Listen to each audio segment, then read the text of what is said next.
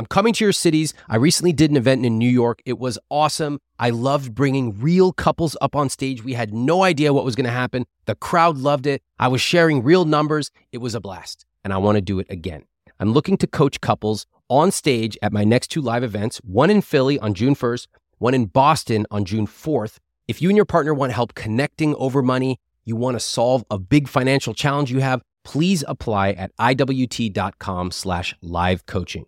If you and your partner struggle to come up with a shared vision of your rich life, if you have different priorities about spending and saving, if you just can't get on the same page financially, I would love to coach you live on stage in your city. It is free of charge. You can apply at iwt.com slash live coaching. I'll see you in Boston and Philly. Recently, I had an event in New York City. I had hundreds of people come, and I brought actual real couples up on stage and did a mini podcast right there in front of everyone. It was awesome, and I'm very pleased to announce that I'm doing two more events. I want to let you know about it before anyone else knows. June first, I'm going to be in Philadelphia, June fourth in Boston. If you want tickets, you can get them at iwt.com slash Philly and iwt.com slash Boston.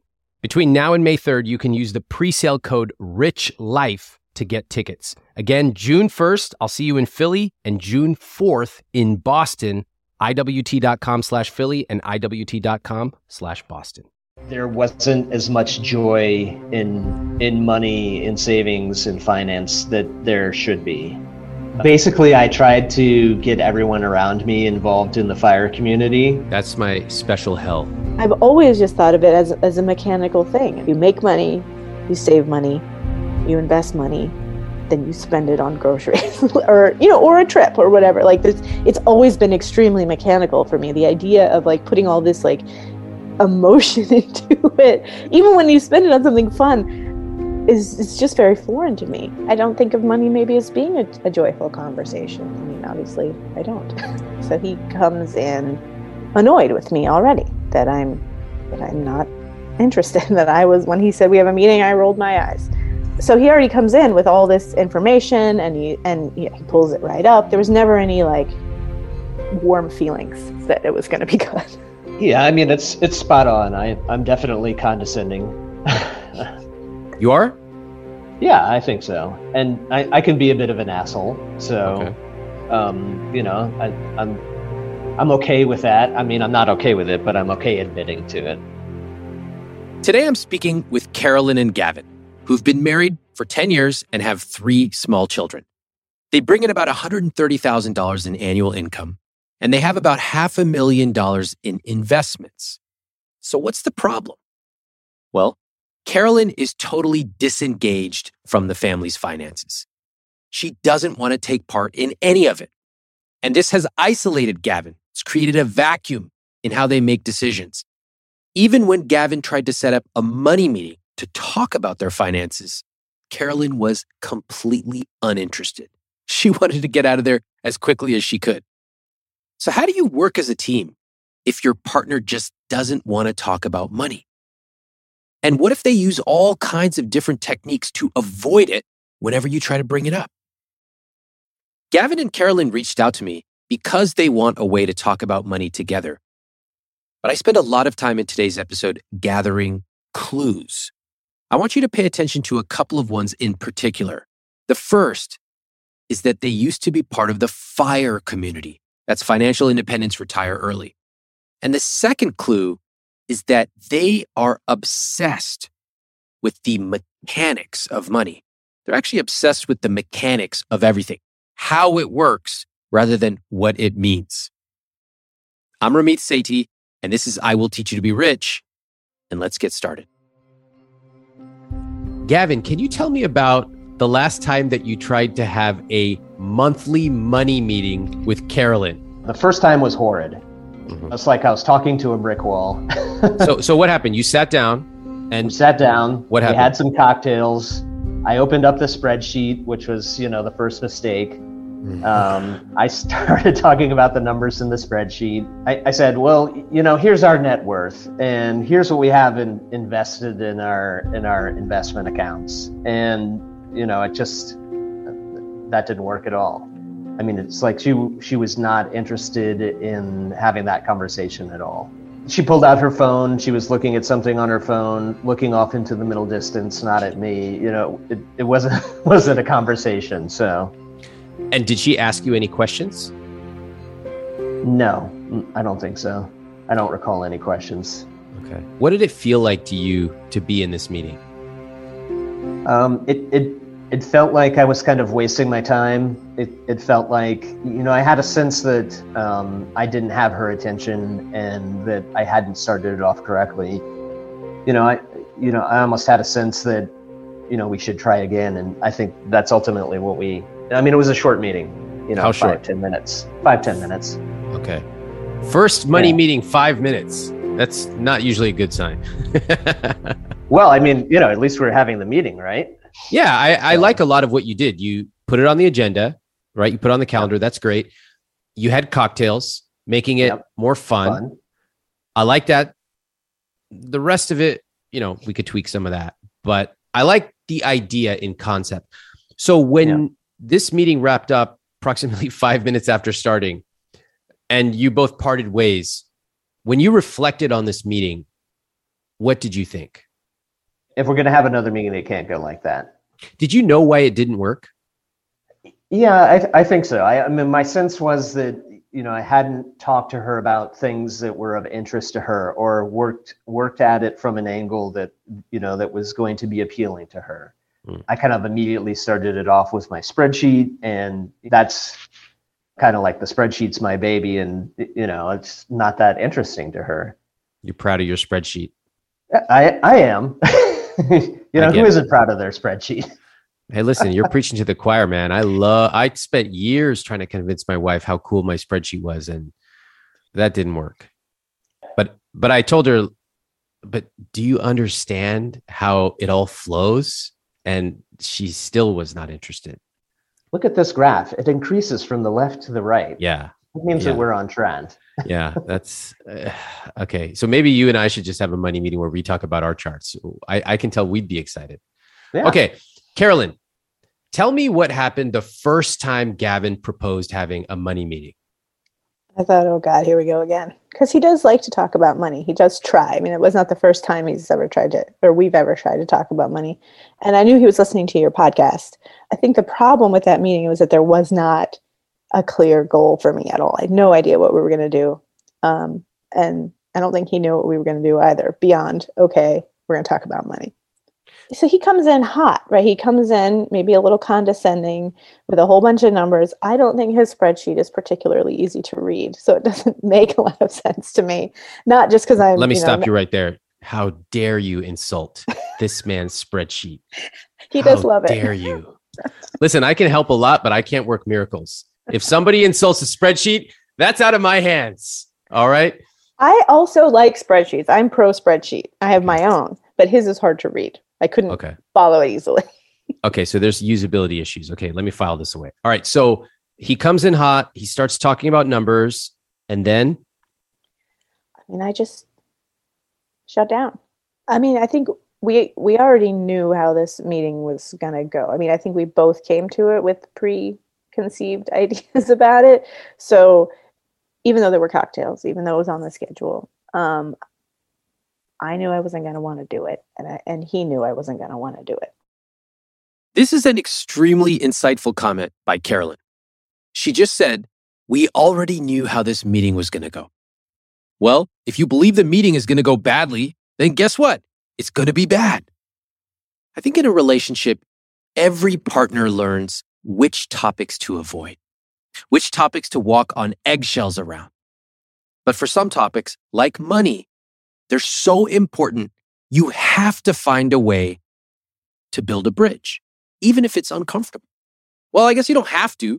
You can end up like most Americans who only talk about money when they fight, who think it's weird to create an agenda to talk about money, who constantly complain they can't get ahead, but they've never read a single book on money. Maybe I'm digressing here. Back to Carolyn. Right. So he comes in annoyed with me already. That I'm, that I'm not interested. That I was, when he said we have a meeting, I rolled my eyes. you know, so that, that was already existing before the meeting started, right? And he does have, I mean, he has all the information, right? I mean, I have access to the spreadsheet, you know, I, I do, but I don't look at it and I can't read it very clearly. Um, so he already comes in with all this information and he, and you know, he pulls it right up and here it is. And, you know, so it's just like, there was never any like warm feelings that it was going to be good. Hmm. That's that interesting. Yeah. It makes a lot of sense. I appreciate you saying that. So it was, we have a meeting. That's like, you say that at work. It's not particularly warm. I get that. I will say him asking for the meeting, I bet you shows caring from his perspective, right? But I don't think you perceive it like, it seems like it's an obligation to you, a chore. Yes. Um, I think that he did a nice touch with the cocktails. He did. It's a very nice touch.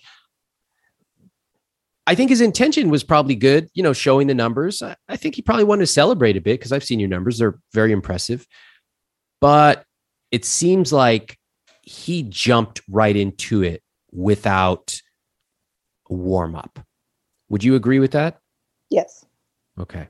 Okay. Gavin, hearing this, yes. What strikes you? Yeah, I mean, it's it's spot on. I, I'm definitely condescending. You, you are? Know, um, yeah, I think so. And I, I can be a bit of an asshole. So, okay. um, you know, I, I'm, I'm okay with that. I mean, I'm not okay with it, but I'm okay admitting to it. Okay. I like hearing both of you admit these things. You know, hey, yeah, I'm a little condescending. Okay. Put it out on the table. I need to know yeah. this stuff. And Carolyn, I like hearing you admit, I wanted this meeting to end. Okay. Fine. Now we can work with that. What I can't work with is self-talk that just spins around and around and doesn't really get to the truth. Okay. Deep down, most people know the truth about themselves. They might need a little nudging. They might need to unpeel a few layers, but deep down, we know. The hard part is having the courage to be honest about it. But in a rich life, a rich life means you are honest, honest with yourself, honest with the people around you. We've been married ten years and, you know, I feel perfectly comfortable rolling my eyes at him and looking at my phone and being, you know, I don't want to talk about this, but, but the discomfort manifests itself differently in different situations. The root is not you rolling your eyes at Gavin, which I also think is probably not the best strategy for your it's partner, really not. No. But, um, it's that, as you said, it manifests itself differently. Until you become comfortable with money, it's just going to manifest in very peculiar ways in different scenarios. And to get comfortable, you have to get confident. To get confident, you have to get competent. Gavin did have good intentions, but the money meeting did not go well. I will say, I think it means a lot that he tried to have a money conversation. Maybe he didn't approach it in the right way. And we know that Carolyn certainly didn't take it seriously. But that doesn't mean they're going to be stuck like this forever. To help them, I need to understand what's really behind their disconnect with money. If you ever follow me on Instagram, sometimes you'll see me post about my behind-the-scenes travel experiences, coffee tours, salsa-making classes in Mexico, all kinds of culinary stuff in India. And I'll get a lot of people saying, where do I find that Kyoto notepad maker that you found? And one place you can find that is Viator. In fact, my wife and I used Viator to book a Segway tour where we took a tour of a new city and we had an amazing experience, something we never would have thought of doing on our own. They offer everything from simple tours to extreme adventures. And with over three hundred thousand bookable experiences in one hundred ninety countries, there's something for everybody. Plus, Viator's travel experiences have millions of real travel reviews, so you have the information you need to book the best travel activities for your trip. When you book a travel experience with Viator, there's always flexibility and support with free cancellation, payment options, and twenty-four seven service. Download the Viator app now and use code Viator ten for ten percent off your first booking in the app. One app, over three hundred thousand travel experiences you'll remember. Do more with Viator. I get tons of email every single day, and I want to give you a behind-the-scenes look at how I manage emails from my team, from my family, and from you. I use a piece of software called Superhuman, and this is an email software that I actually pay for out of my own pocket. It works with your existing email service like Gmail or Outlook, and let me share how it saves me over ten hours a week. So here are a few things I love about it. First off, it splits my inbox into different streams, so my important emails come into one place. It's not cluttered with a bunch of subscriptions everywhere. Next, I use keyboard shortcuts, unlike you barbarians who literally click and peck through every single email. U to mark it unread, S to star it, J or K to cycle through messages. I use keystrokes to schedule messages, like when I want to ask one of my coworkers a question, but I don't want to send them an email on a Saturday. Now, I can work through dozens of emails in minutes using this. And Superhuman just introduced an A I feature, which allows you to take a huge email with all these people chiming in and automatically summarize what's going on in a few bullet points. It'll even draft emails for you. So if you want to buy back your time, Superhuman is a no-brainer to me. It's something I spend my own money on, and I love it. Right now, all I W T listeners will get a free month of Superhuman. You can get started at superhuman.com slash Ramit. That's superhuman.com slash Ramit, R A M I T. We moved back from Germany in twenty fifteen. We lived uh, overseas uh, for my work. And about that time, I got into the FIRE community and started going through, you know, actually adding some rigor to our finances, which were always pretty good, but that added some rigor. And then, you know, I started questioning small things and, you know, kind of laying it on a little bit thick in, in terms of, all right, is this a good idea? Do we need to spend this much money? Let's go through the, the grocery receipt and look at what we're actually purchasing. That's my special hell. Gavin, how did you get from the FIRE community to me? Because the FIRE community loves their receipts.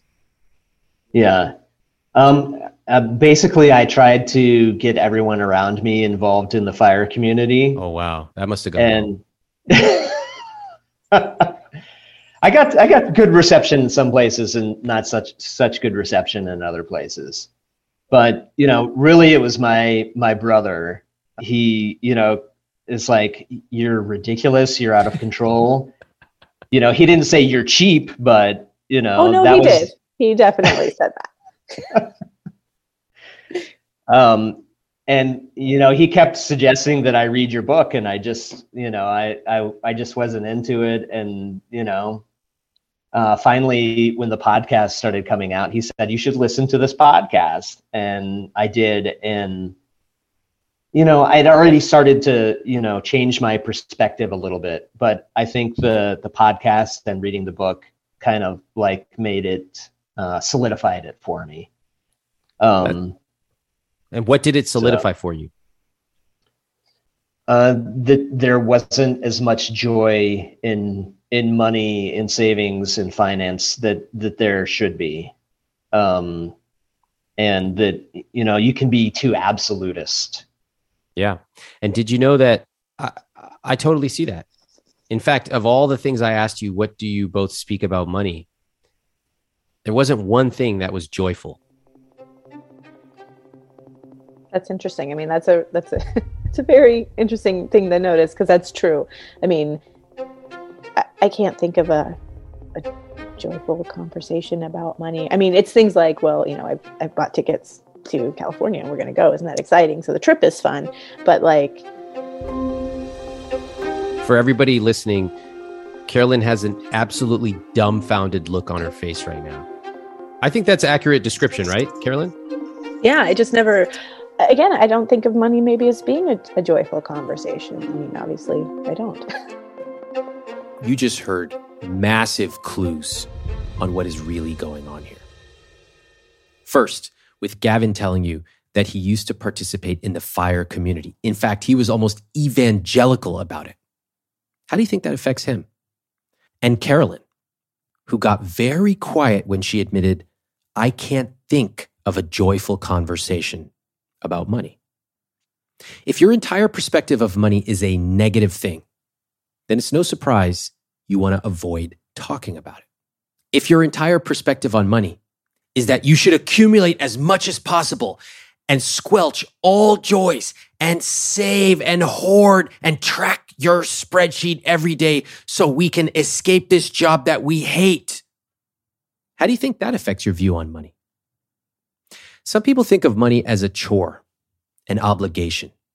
They prefer to avoid talking about money or even thinking about it. Others think that money is evil. If you earn more, you'll become an asshole. You'll get too big for your britches, like all those evil rich people out there. Some people think that focusing on money or admitting they would like to make more makes them vain. In almost every case, there's a complete lack of joy around money, and often a hyper-focus on the mechanics of it. But if you only focus on the mechanics of it, like certain communities, then you never develop the connection between money and joy. And that explains Carolyn's dumbfounded look when I ask her that question. It would be like me asking somebody, how can you use concrete to create joy in your life? What? Concrete? What are you talking about?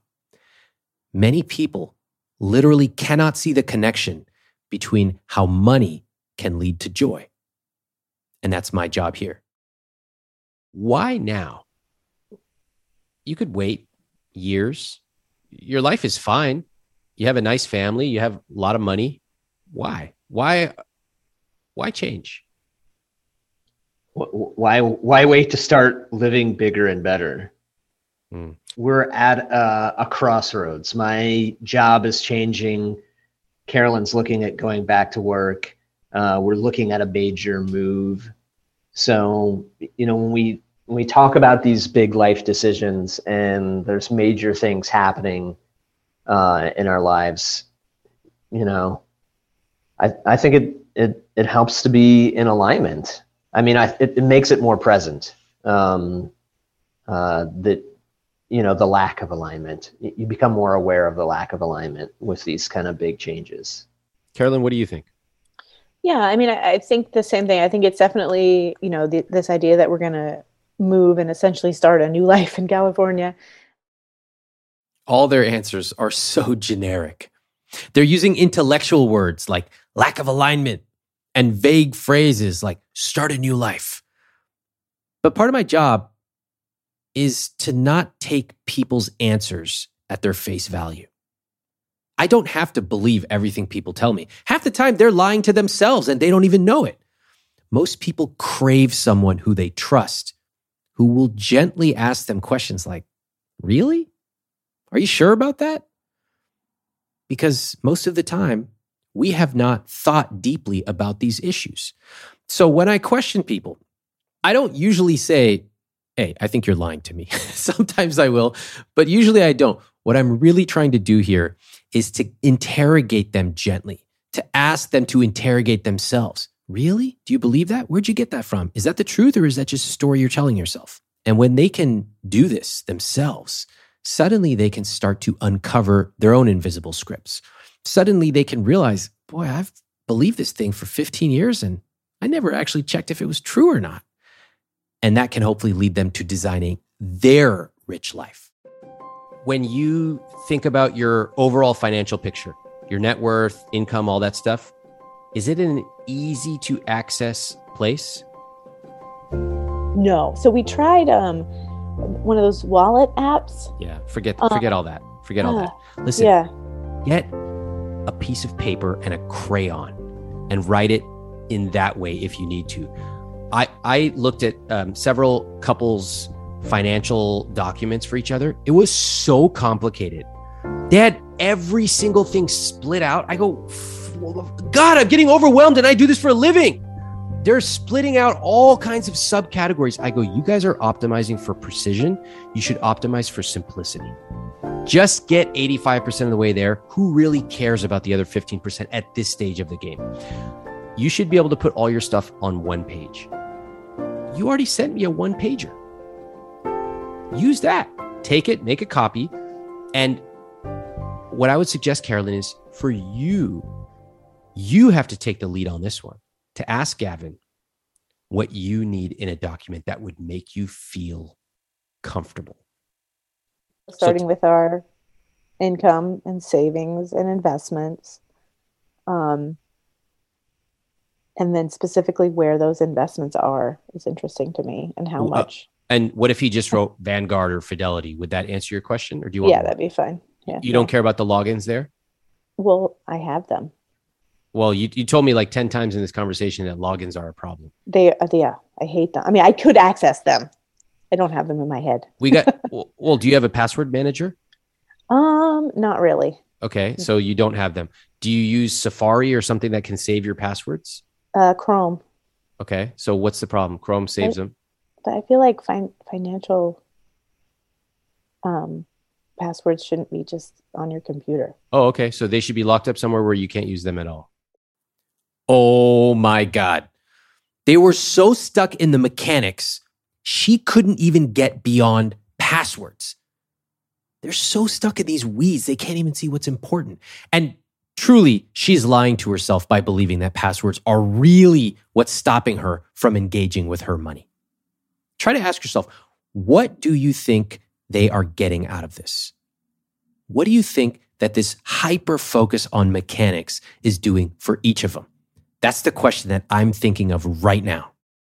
Carolyn, work with me here. You want to, you asked him that in that document, he should tell you where the investments are. I said, is it enough to just write Fidelity or Vanguard? And you said, no, I want to be able to log into them. Okay. So what do you need in order to be able to log into them? Just like a Subway sandwich will have all of its ingredients right in front of the sandwich maker. I mean, the passwords. Okay. And where do you want the passwords to live? I'd love for them to live in my brain, but I don't think that's possible. I'm going to ask um, you again, where do you want the passwords to live? I, I'd like to write them down on a piece of paper. Okay, fine. Fine. Do what you want. Um, I, for everyone listening, get a password manager, one password, last pass, whatever.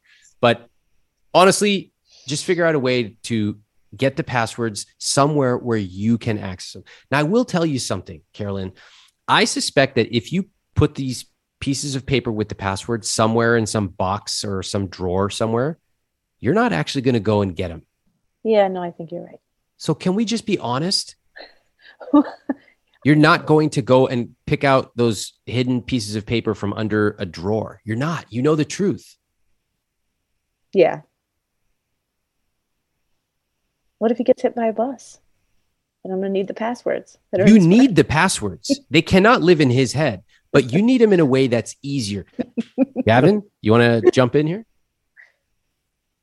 Yeah. I mean, I, I'd be willing to look at some of those like um, password minders. It, it comes down to, you know, uh, providing that security and providing that access and, you know, taking away any, um, perception of inequality in the finances. Exactly. And, you know, you know, maybe the, the risk is worth the, the return on that. I agree. So, you guys want to do it right? Get a password manager, pay for it. And then the two of you have access to your shared passwords and it is secure. Do it. This is a solved problem. Like the fact that we're spending ten minutes talking about passwords is fucking crazy to me.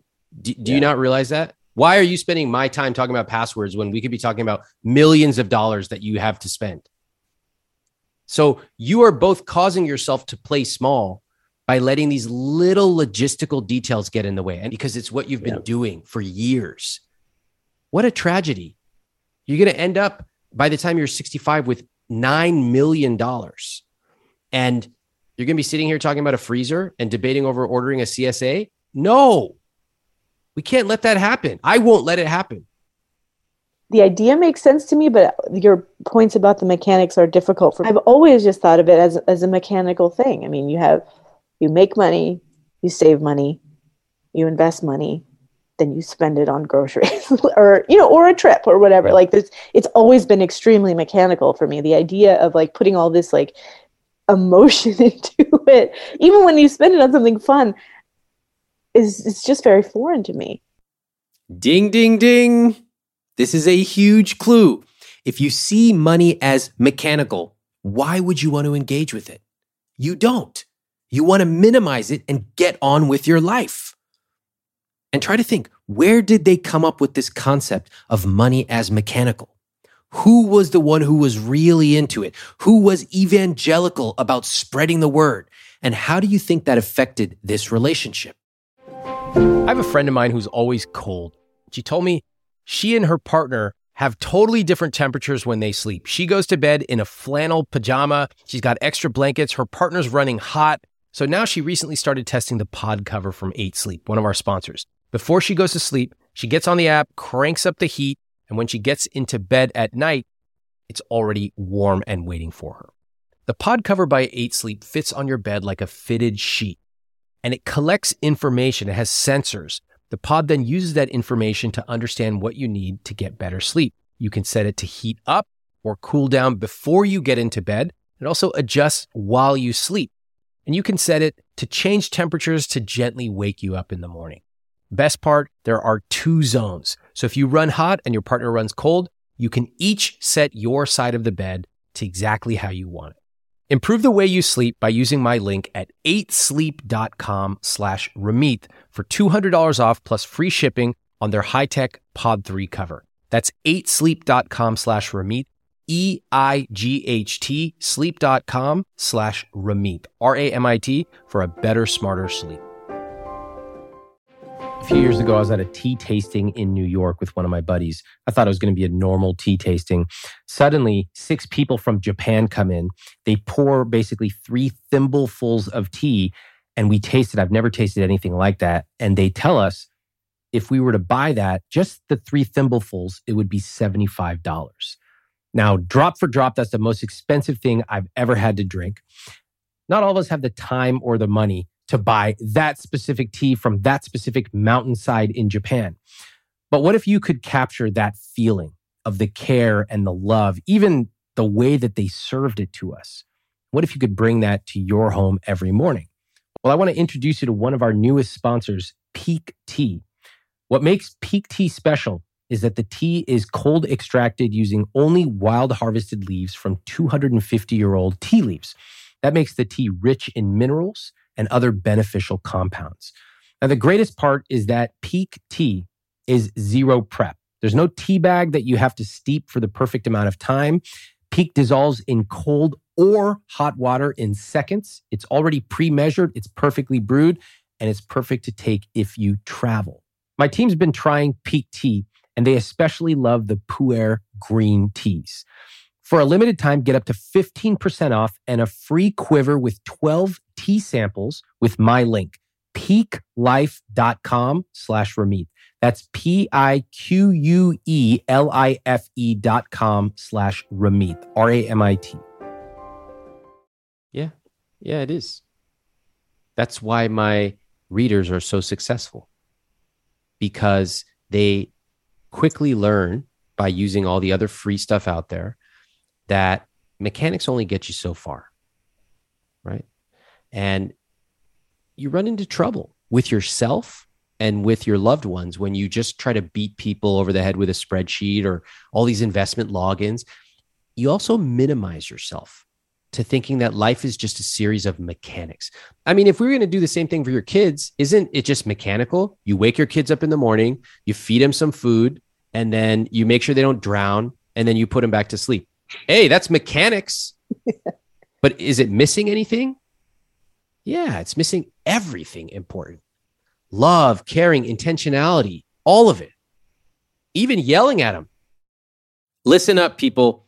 I don't want to talk about fucking password managers. I don't want to talk about your stupid money apps or your cool productivity app. They're all worthless anyway. The best people in the world do not obsess over tools. Losers on social media do. They're the ones posting their forty-nine minute videos on how they use Rome Research and Inbox Zero and their simple morning routine of thirty-nine cosmetics. Pick something simple and move on. The point is not to optimize your password manager. The point is not even to live Inbox Zero. Who cares? The point is to live a rich life. If you and your partner hit a sticking point like this, then zoom out and ask them, hey, what's really important to us here? We want to have easy access to our passwords, so if one of us gets hit by a bus, the other one isn't left in the lurch. Fine. Do you have an idea for a password manager? Oh, you do? Oh, I don't agree with one hundred percent of the features. Fine, let's do that. It's eighty-five percent of what we both want, and I want to move on so we can focus on the bigger picture here. That's how you do it. I can already think of ten other things that the two of you could be talking about more joyfully. Carolyn, what were your rich life items? Um, I mean, a house um, that's big enough. We have three young children, so a house of good size with, um, I'd really like it to be somewhere where I can see the stars with a telescope, so not a lot of light. Um, a dog. We don't have a dog right now. Um, being able to kind of allow my children to pursue whatever it is that interests them, um, and, and, and not be worried about, and, you know, if, you know, if they want to play a different sport, or if I need to buy them a trombone, like whatever it is, you know, just being able to either pursue that, no problem. Sounds like a beautiful vision. And, and how old are your children? They are seven, almost five, and two. And Gavin, what about your rich life? Yeah, I, I mean, uh, it, it largely mirrors Carolyn's. We would definitely like to take our kids to experience things, uh, different cultures, um, not necessarily at the, you know, the peak of luxury, but you know, getting there, I can definitely see upgrading from coach. Europe would be fantastic. Um, there's these fantastic little huts in the Swiss Alps, and I'd love to go on a hiking trip. Um, yeah, established, productive children is is a big one, and just a lot of opportunity for them to play and be outside. Add a large environmentally conscious uh, property with uh, animals and food growing there, I think is important to both of us. Love it. Okay, great. So I yep. get excited listening to your rich life items. Did you two have a good time talking about these? Love it. I love, love talking about this.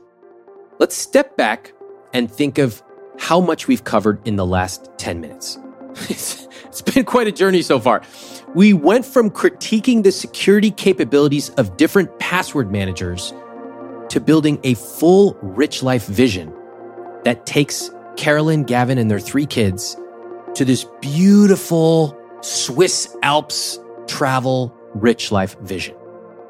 Do you see now how powerful a change in perspective can be? And do you see how much work it takes to get out from those mechanics, from those weeds, and really elevate yourself to creating a vision? In talking to a lot of couples, I have learned that many people have lost the ability to dream. We all have it as kids, but when you think about money, a lot of people sort of put on this sour face and go, okay, time to talk about money. It's like when people talk about marriage. Time to get hitched, time the old ball and chain. What a terrible way to look at marriage. If you've lost the ability to dream, might I encourage you to quickly get it back? Because it's one of the most important things I think anybody, certainly any couple, can have. Now, back to the one sheet. We've honed in on Carolyn and Gavin's why, so this makes it a lot easier to talk about joy in the next part of our conversation, which is building a conscious spending plan. On the one sheet, I think, Carolyn, that you should have a spending, uh, a conscious spending plan with an amount that you, I was going to say you get to spend every month, but I actually think you have to spend it every month on something joyful. I bet that's going to really stretch you. So let's pick a number. I don't know the exact number. Gavin, what's a ballpark number of a discretionary amount that each of you would get each month and you have to spend it on something you love? one thousand dollars. Wow. Okay, that's more than I thought. Carolyn, what do you think about that number? That's way more than I thought. That's kind of a lot for a one hundred fifty thousand dollars income. Yeah. What's coming? What's going on? two thousand dollars a month? That's twenty-four thousand dollars a year off one hundred fifty thousand dollars gross. Yeah, but I, I meet me halfway. I almost never do this. Usually I have a bunch of uh, millionaires who are sitting here and they go, oh, fifty dollars. I go, fuck fifty dollars. I don't want to ever talk about fifty dollars with you. So you, you're the opposite. You actually picked bigger than I would have, which I love. I'm going to rein you back just a little. it's tough to go from zero to a thousand dollars a month. I want to set you up for success. Forget, I mean, forget I, a thousand, forget a thousand, pick a number lower than that. Let's go with five hundred. Okay. Five, which is still a huge, I mean, massages comes to mind. how, how much does a massage cost where you live? About one hundred ten bucks. one hundred ten bucks. You tip, right? Yeah. How much? Well, yeah. On top of that, uh, twenty percent. So. Okay, good. thirty. Nothing worse than a cheap tipper. Okay, yeah. Fine. So uh, five hundred, do you feel, vi- Gavin, are you pointing at yourself because you're a cheap tipper? I'm going to kill you right now. Yeah, I'm working on it. I'm working on Just, it. Just, yeah, here's how you work on it. Add a zero to your fucking tip. What's the problem? God, yep. Fire really fucked you up. What? Why? Why can you be a cheap tipper when you have millions of dollars? I don't understand. How much do you tip? Tell me the truth. Uh, I mean, it, it's gotten it's gotten a lot better. Ah, shit. When you ask cheap people if they're cheap, they never answer the question directly. This is what they do. They always go, well, it's not that I'm cheap. I just like to be selective about what I buy. Gavin's doing the thing here where he talks about how much he's improved instead of answering my actual question. Listen, people, this isn't your fourth grade soccer team where you get the most improved player award at your pizza party, which is really the nice way of saying you were the worst kid on the team. This is real life. Answer my question, Gavin. No one ever tells me the truth. Every time the answer is really bad, they always say, it's getting better. I go, just tell me the fucking number so we can get into this. How much do you tip? I'll, I'll, I'll tip fifteen percent. It depends on the service. Okay, that's a lie. When he says it depends on the service, what he really means is I always tip less than fifteen percent, and once a year I'll tip fifteen percent, and therefore I will say it depends on the service so I don't sound cheap. I once interviewed a waiter who'd collected thousands of tips, and he explained tipping psychology to me. He told me people like to imagine they are highly responsive to service by the amount they tip. In reality, you're either a cheap tipper or a generous one. Most people tip the same amount all the time, and it's not about the service you receive. It's about you. I fucking hate cheap tippers. So Gavin, yep. You love spreadsheets. You love tracking everything. And every so often you'll say like, I don't know. Should we get this? Should we do it? Let's go to Costco. We can save a lot more over there. And like, if we do this weird thing where we drive all over town, we can save an extra six dollars. And then you bring that home and you mention certain cost saving strategies to Carolyn. Did I get that right or wrong? I've gotten a lot better in the last year. That's not what I asked you. Carolyn, tell me the truth. I also will drive around for a good price. Why is I no have... one giving me a straight answer here? Yes, does Gavin yes. do that? Yes, definitely. Everybody's distracting themselves from answering me. What is going on here? The two of you are wealthy. What is your minimum percentage you are going to tip from now on? I mean, I, I've always tipped twenty percent. I'm happy going above to okay. twenty-five. Okay, twenty-five. All right, Gavin. By the way, this number has to be the same because you two are married. You're a team. Gavin's really quiet all of a sudden. I can I can roll with twenty-five percent. twenty-five percent it is. Fantastic. This is money that you can afford to spend and is quite meaningful to the person you tip. So let's just let me just draw a line here. twenty-five percent minimum. You can tip higher if you want. twenty-five percent minimum if you are eating at a restaurant. twenty-five percent if you are buying a cup of coffee. twenty-five percent if massage, anything. And if you're not sure, tip. Can't go wrong. Okay, so how about that little tip jar on the counter at the bakery, you know? Yeah. I mean, do you do you tip for, for that? I mean, yes. You know. Yes. Wait, keep asking. What else? What else are you not sure about? Hotels. Um, he does not believe me that you should tip the hotel cleaning lady. Oh yeah, you tip twenty dollars a night. Look at that so, face. Everybody couldn't see that face. He did a face like uh, he just stubbed his toe and he knows the pain is about to come in about two seconds. Yeah, yeah. yeah you're going to tip twenty dollars a night from now on. And you're, you're never even going to probably see the person's face, but it's going to be incredibly meaningful to them. You can afford it. He's writing it down. This is awesome. Gavin, I appreciate you. You're fully engaged with this. You're writing it down. I can tell. And that means a lot. This is getting you out of your comfort zone because this isn't just the Carolyn show. it's really the two of you here. And I love seeing this. I kind of yeah, love absolutely. Like, Carolyn, it's amazing. You really came to life when we just started talking about tipping, and you're like, oh yeah, I tip all the time. I tip twenty percent. I have no problem going higher. You were just boom. So confident. That tells me that money is not just this dark place for you, that there are certain aspects of money that you feel really comfortable and good about. And I just saw it. That's I mean, exciting. I do, I do like giving money away. I mean, it feels great to call up N P R. Bingo. It took me hours to get to this point, but finally I can see how money is not just this mechanical thing to Carolyn. In fact, although Gavin is usually the leader when it comes to money, Carolyn is way more comfortable when it comes to tipping. And once I discovered this, I got excited because by making this explicit, I can help them see that money is something they can both engage in. Sometimes Gavin knows more. Other times Carolyn knows more. And now together, they can start to design their rich life vision. And now that I found this out, all it took was me becoming totally outraged over their tipping habits. I want to keep pushing. I suspect their kids are the next place to focus. Okay, I love coffee, and I want to tell you about the system I set up so that I can get all kinds of new coffee regularly. I know there's a few brands of coffee that I love. So I set up a document, and in that document, I track the types of coffee I love. Verve, uh, Joe Coffee in New York, and there's a few other brands that I love with the specific roast. But then every single month, I'm hunting, looking for new types of coffee. And so what I'll do is I'll ship myself a couple of new bags of different roasts, different types of coffee from different regions. And then I take a little notation card. I write down what works and what doesn't. Now, if you think I'm a psycho, what am I going to say? This is my rich life. But I'm sharing this because a lot of us love coffee. And a lot of us want to know where to discover new coffee. That's why I am thrilled to introduce you to today's sponsor, Trade Coffee, which is a subscription service that makes it very simple to discover new coffees and to make great coffee at home. Trade partners with top-rated independent roasters so you can get their best quality coffee sent right to your home. It's all handpicked by their coffee experts.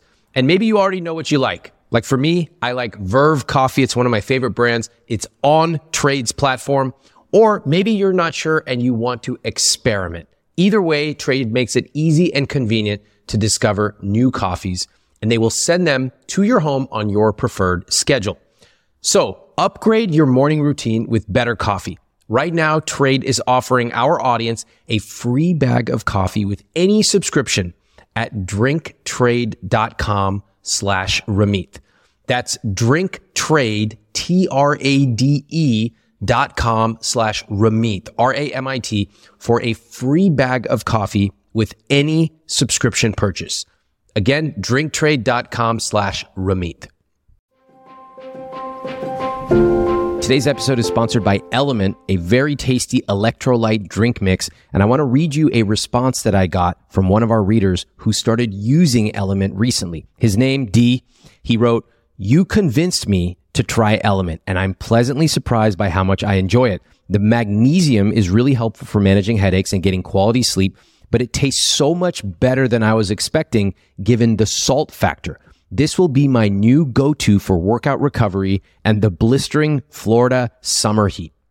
Well, first off, I love hearing about your experiences with our sponsors on the podcast. I want to pick the very best sponsors for you, so keep your feedback coming, and thank you. Element can help prevent and eliminate headaches, muscle cramps, fatigue, sleeplessness, and other common symptoms of electrolyte deficiency. If you're sweating or feel dehydrated and you want to replace your electrolytes, consider Element. They have eight great flavors like citrus salt, watermelon salt, raspberry salt, and even lemon habanero. Right now, Element is offering eight single serving packets free with any Element order. This is a great way to try all eight flavors. Get yours at drink element dot com slash Ramit. Try it totally risk-free. And if you don't like it, they'll give you your money back, no questions asked. You have nothing to lose. This deal is only available through my link. Let me give it to you again. drink element dot com slash R A M I T. That's drinklmnt.com slash Ramit.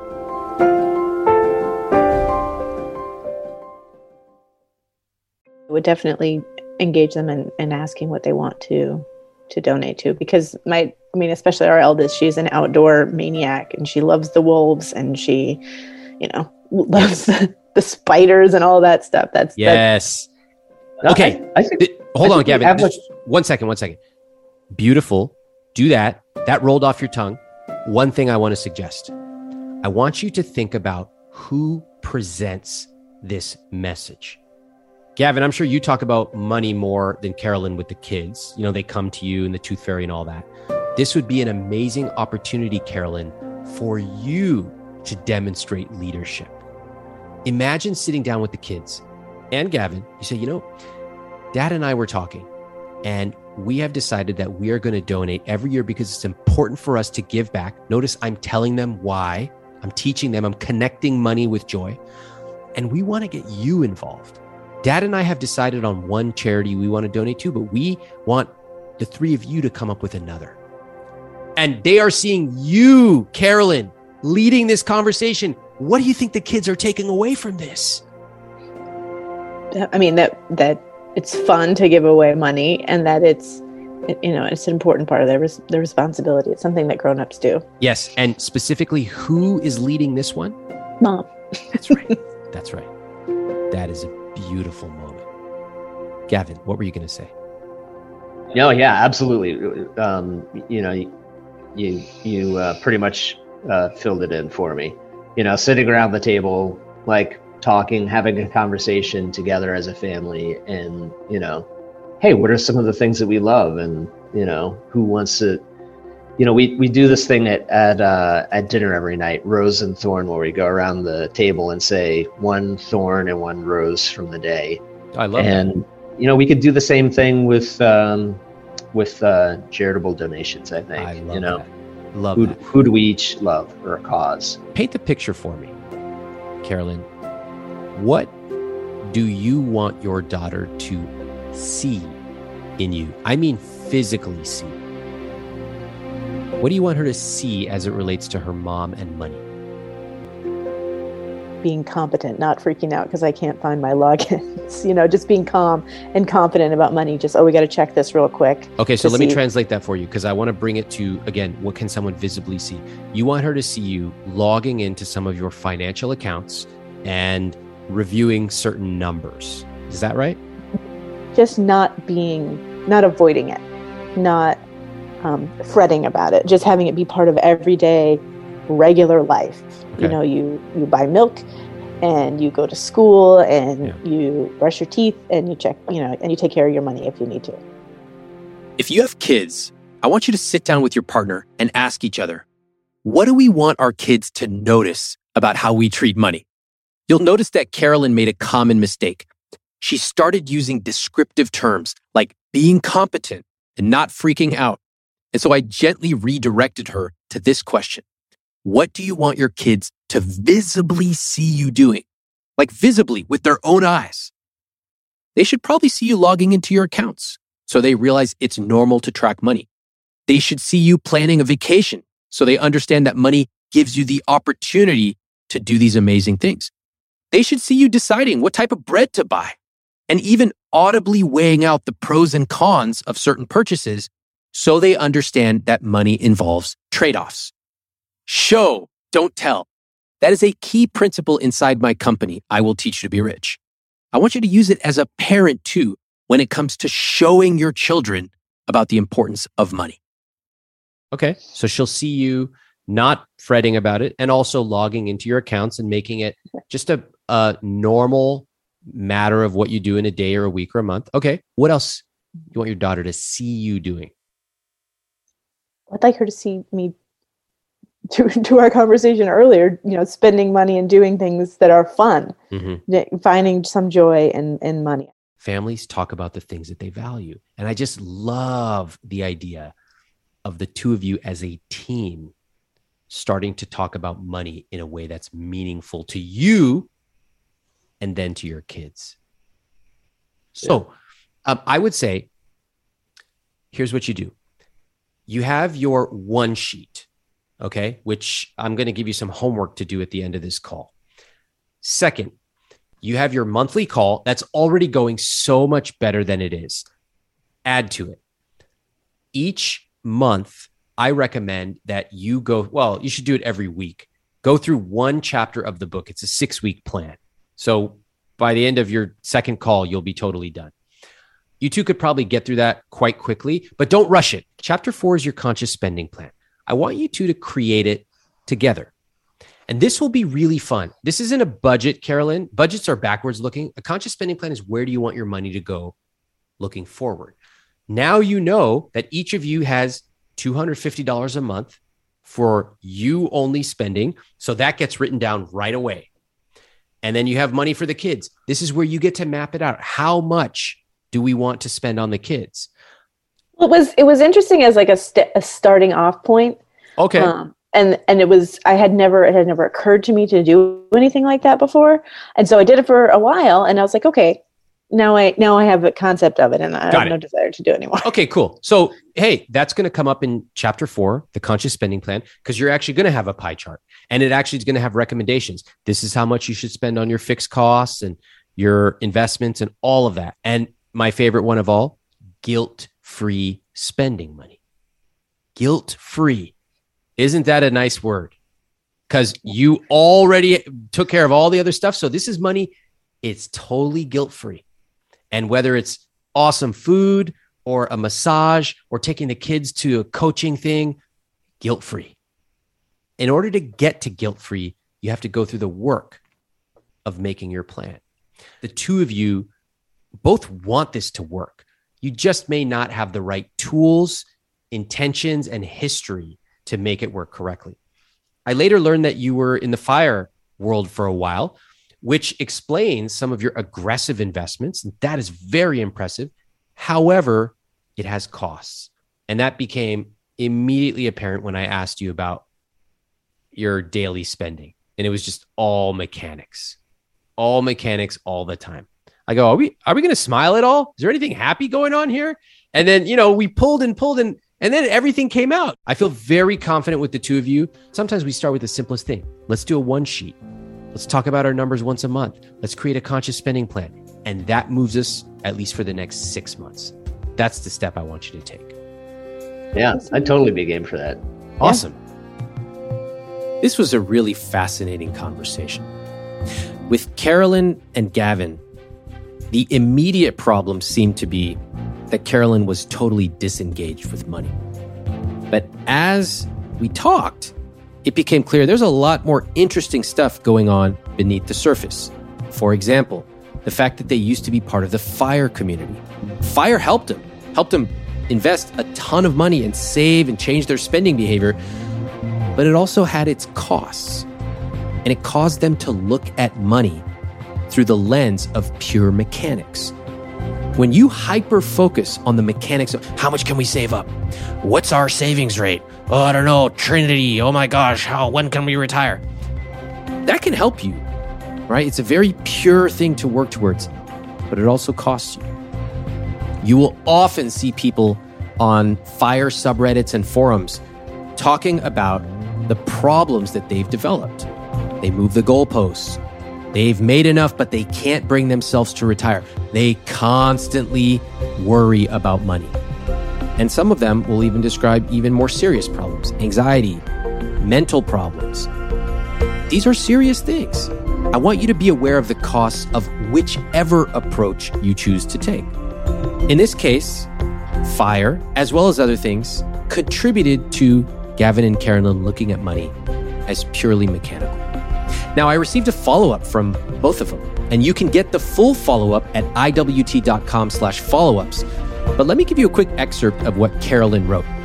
Quote, I thought the price we were paying to live so frugally was dinners out and new clothes, which was easy enough to give up. I'm not sure if it would have ever occurred to me that the actual price was the joy that I was getting from occasional dinners out with my family or well-fitting pants, or that mindset could rob me of joy in the future. Of course, Seeing this doesn't mean I can change it overnight, but I did take my five-year-old out on a mommy sun date and tipped the barista twenty-five percent this morning. That felt good. Yes! You can read the full letters from both Gavin and Carolyn at I W T dot com slash follow-ups.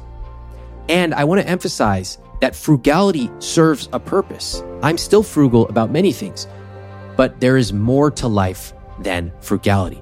So if spending money to create joy is something you struggle with, go read their follow-up letters at I W T dot com slash follow-ups to see how they're doing it. Thanks for listening to I Will Teach You to Be Rich. I'm Ramit Sethi. Please follow the show on Apple, Spotify, or wherever you listen to podcasts. If you haven't read I Will Teach You to Be Rich, my book, pick up a copy. You can get it at any bookstore or any library, and it will show you the specific tactics for how to build the I Will Teach You to Be Rich system into your personal finances.